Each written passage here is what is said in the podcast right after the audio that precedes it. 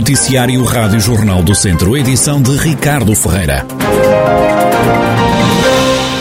Os autarcas da região mostram-se satisfeitos por o Governo prometer pagar na totalidade as obras nas escolas, isto no âmbito do processo de delegação de competências. Está ainda previsto um reforço de verbas destinadas ao custo das refeições escolares e transportes.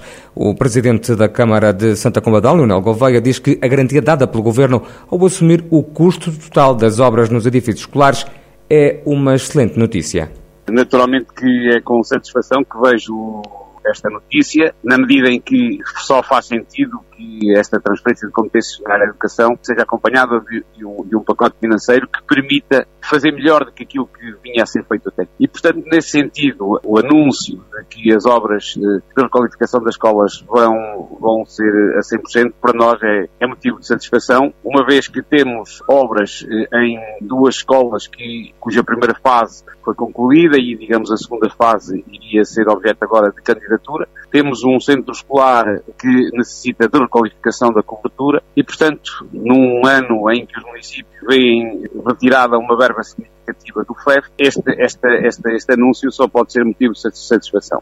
Qual é o valor total de obras que estão em curso na área das escolas que estão em obras? Assim, nós, relativamente ao Centro Escolar do Norte, que é, é, é, o único que ainda não temos valorizado, portanto, na medida em que ainda está, digamos, o processo de, de, de concurso está a ser elaborado, mas falaremos sempre à volta de um milhão e meio de euros. Leonel Gouveia, presidente do município de Santa Combadão, já o autarca de Sernancelho e presidente da CIMA, Comunidade Intermunicipal do Douro, Carlos Santiago, sustenta que o governo não faz mais do que a sua obrigação. O governo não está a fazer mais que a sua obrigação, uma vez que quer desenvolver um processo de transferência para que o processo seja sério, para que os municípios possam fazer um bom trabalho fazer com que a educação atinja o patamar de excelência que todos desejamos, não podia deixar cair nas autarquias uma despesa enorme com edifícios completamente obsoletos.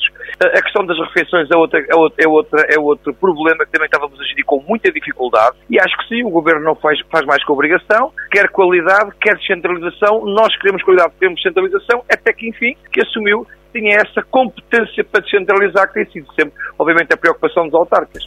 O presidente da Cimedouro e da Câmara de Sernancelho, Carlos Santiago, já o presidente da autarquia de São Pedro do Sul, Vítor Figueiredo, apesar das garantias dadas pela tutela, acha que é preciso estar atento à evolução de todo este dossiê da delegação de competências neste momento estão em cima da mesa 417 escolas. Eu quero acreditar na boa intenção do Governo de efetivamente poder efetuar obras em todas essas escolas. A verdade é que estamos a falar em muitos milhões e à partida será um processo gradual, não apenas para este ano ou para o ano que vem, porque como podemos calcular, estamos a falar em recuperações de escolas que envolvem milhões de euros em cada uma delas e a verdade é que há muito para requalificar e será muito dinheiro a sair, mesmo que sendo candidaturas, é muito dinheiro que terá que ser investido na, na parte da educação educação. É importante para as autarquias, efetivamente, receberem as escolas e pagas com dinheiro do Estado. É uma forma de realmente os autarcas não terem razão de queixa para não aceitarem transferência de competências. No que diz respeito a São Pedro Sul, nós já estamos com essa transferência de competências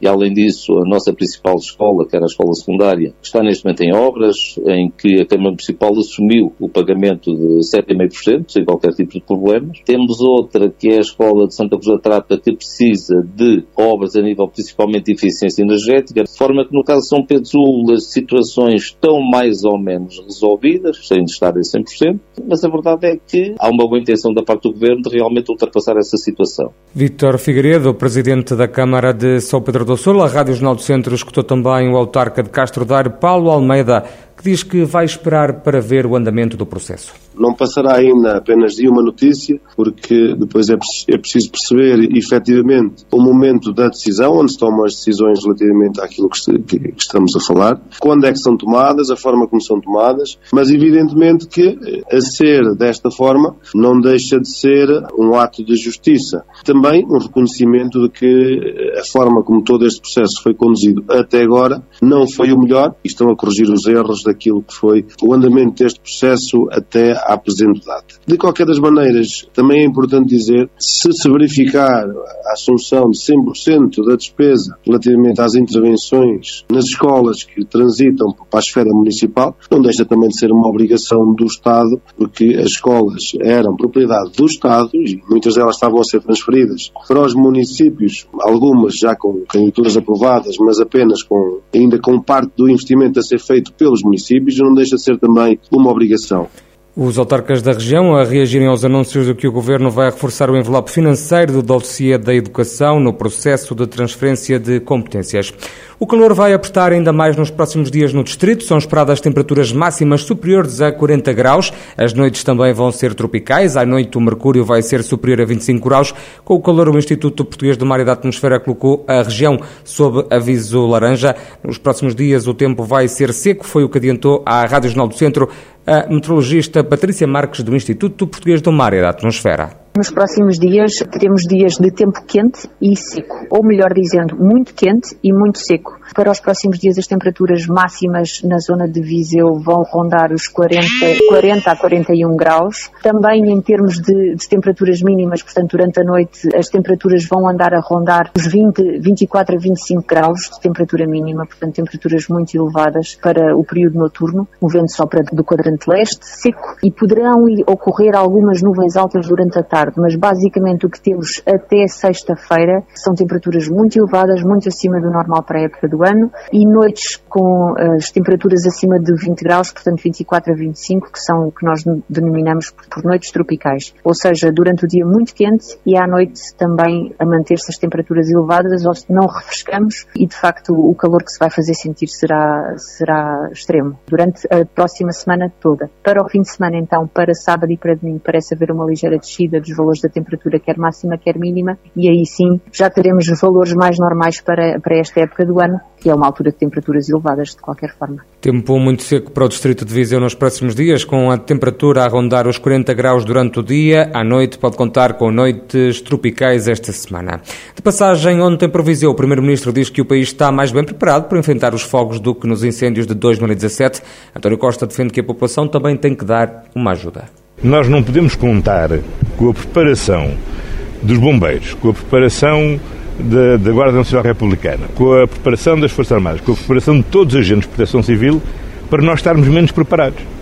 O exemplo deles só exige que nós estejamos mais bem preparados, ou seja, com mais cuidado ainda. Eu já hoje de manhã fiz esta comparação e, e vou repeti-la, que é quando começou a pandemia, ninguém teve dúvidas da qualidade dos nossos médicos, da qualidade dos nossos enfermeiros, da qualidade dos nossos serviços de saúde. Agora, todos soubemos uma coisa, que é a única, que todos podíamos colaborar com os profissionais de saúde, usando máscara, desinfetando as mãos, mantendo-nos em confinamento quando estávamos infectados, mantendo a distância para, infectar, para ver se não infectávamos os outros. Portanto, é esse mesmo comportamento que agora temos que ter também na prevenção dos incêndios. Não é com máscaras, não é, de, não é usando álcool. Olha, é não fazendo lume, não trabalhando com máquinas agrícolas, não fazendo os festivais e, e as festas que se iam fazer. É preciso eh, temos o cuidado. Soubemos ter para controlar o Covid, temos de ter agora para controlar os incêndios. E os eventos programados para os espaços florestais não podem acontecer, estão proibidos e não há exceções, avisa António Costa. Tem havido, como sabe, há uma proibição geral de qualquer atividade eh, desenvolvida nas áreas florestais. E neste momento o Ministério da Administração Interna está em contacto com os organizadores desses eventos para assegurar que a parte desses eventos que ocorrem em zona florestal não ocorre em zona florestal, de forma a que não se ponha em perigo eh, esta situação, sendo que obviamente não é possível, nestas condições climáticas, abrir qualquer tipo de exceção. Portanto, é necessário reajustar os eventos a esta nova, a esta nova realidade. Eu percebo bem que para muitas pessoas e sobretudo para setores que durante estes dois anos de pandemia tiveram impedidos de funcionar, é muito duro estas medidas. Mas estas medidas são absolutamente essenciais, são vitais para proteger a segurança dos próprios, a segurança dos, de todos aqueles que frequentam estes, estes espaços e do, e do território em si. Portanto, o que tem havido é um diálogo tendo em vista haver uma relocalização ou uma reformatação dos eventos de forma a que eles possam decorrer naquilo que é o cumprimento da lei. O Primeiro-Ministro António Costa, que ontem esteve em Viseu, na GNR, a acompanhar o trabalho desenvolvido pela Companhia de Ataque Estendido da Unidade de Emergência de Proteção e Socorro estacionada na Guarda Nacional Republicana Viziense. Segundo o chefe de governo, com o estado de contingência estão em prontidão 13 mil operacionais para enfrentarem as chamas. Estabilidade e concluir a academia são os grandes objetivos para mais um mandato de Gilberto Coimbra à frente do Tondela. O presidente do clube foi reeleito para um mandato de mais dois anos. Pode esperar é o andamento do clube, estabilidade. Como sabem, está em causa, portanto, ainda a construção de uma academia que já começou, mas por razões diversas ainda não teve a sua conclusão. Esperamos que no decurso deste biênio se concretize, se não for na totalidade a maior parte, e por forma, portanto, também a dar aquilo que tão bem tem feito, que é a formação de jovens, é o bom andamento de jovens, é os escalões dos jovens, portanto, bastante na Primeira Liga e continuar a dar-lhe a dar-lhes esse prazer uh, e cada vez mais captar mais jogadores, mais escalões, portanto, e pôr mais escalões no, eventualmente na, nas ligas uh, de Primeira Liga também, de futebol profissional. O presidente do Tondela diz que vão continuar a apostar nas modalidades e na captação de atletas quanto às contas aprovadas por unanimidade e que registaram um saldo negativo de cerca de 89 mil euros. Gilberto Coimbra lembra que nos últimos dois anos a pandemia não facilitou as coisas. Dois anos, tudo conta, há, há, há valores que não entram, há, enfim, há gastos por demais por cima daquilo que é normal, portanto, durante estes dois anos, e daí essa situação, independentemente de, de, de, de, obter, teve por sua vez um prejuízo na realidade de contas, mas, portanto, teve um aumento substancial de ativo, portanto, um, não, não, não é nada preocupante, nada. Gilberto Coimbra, presidente do Tondela, ele que foi reeleito para mais um mandato de dois anos à frente da coletividade. O Académico de Viseu seguiu ontem, segunda-feira, para um estágio de uma semana em Lousada. A formação viziense vai estar no Distrito do Porto em preparação para a nova temporada até ao final da semana. Além dos habituais treinos, o Académico tem pela frente um jogo de preparação com o Grupo Desportivo de Chaves, clube que esta temporada vai regressar à Primeira Liga de Futebol. Essa partida vai acontecer em Chaves, está marcada para quarta-feira às 10 da manhã. A programação do projeto Creta está de volta a Viseu, decorre até finais de outubro. Está prevista a realização de cinco atividades. Guilherme Gomes, coordenador do projeto Creta, fala num regresso concentrado. Em 2022 nós uh, fazemos uma edição um bocadinho mais concentrada, também uh, adaptando a, a, uma nova realidade do, do, projeto. Este ano o projeto tem um, um, apoio municipal que é indispensável para a sua concretização uh, de 17 mil euros. Um, e, eh, e, ao longo do, do, ano, o que nós eh, fazemos no projeto Creta será focar-nos muito na identidade que o projeto uh, foi desenvolvendo para capacitar e reconhecer os agentes artísticos uh, locais. Portanto, em 2022, o Creta, acima de tudo, convoca e escuta. É essa a ideia do, do projeto, uh, respondendo à premissa com que concorremos ao, ao eixo cultura, que é a premissa de dar palavra. Apesar da quebra de financiamento municipal, a vereadora da Cultura na Câmara de Viseu, Leonor Barata, elogia o programa que foi desenhado pelo Creta.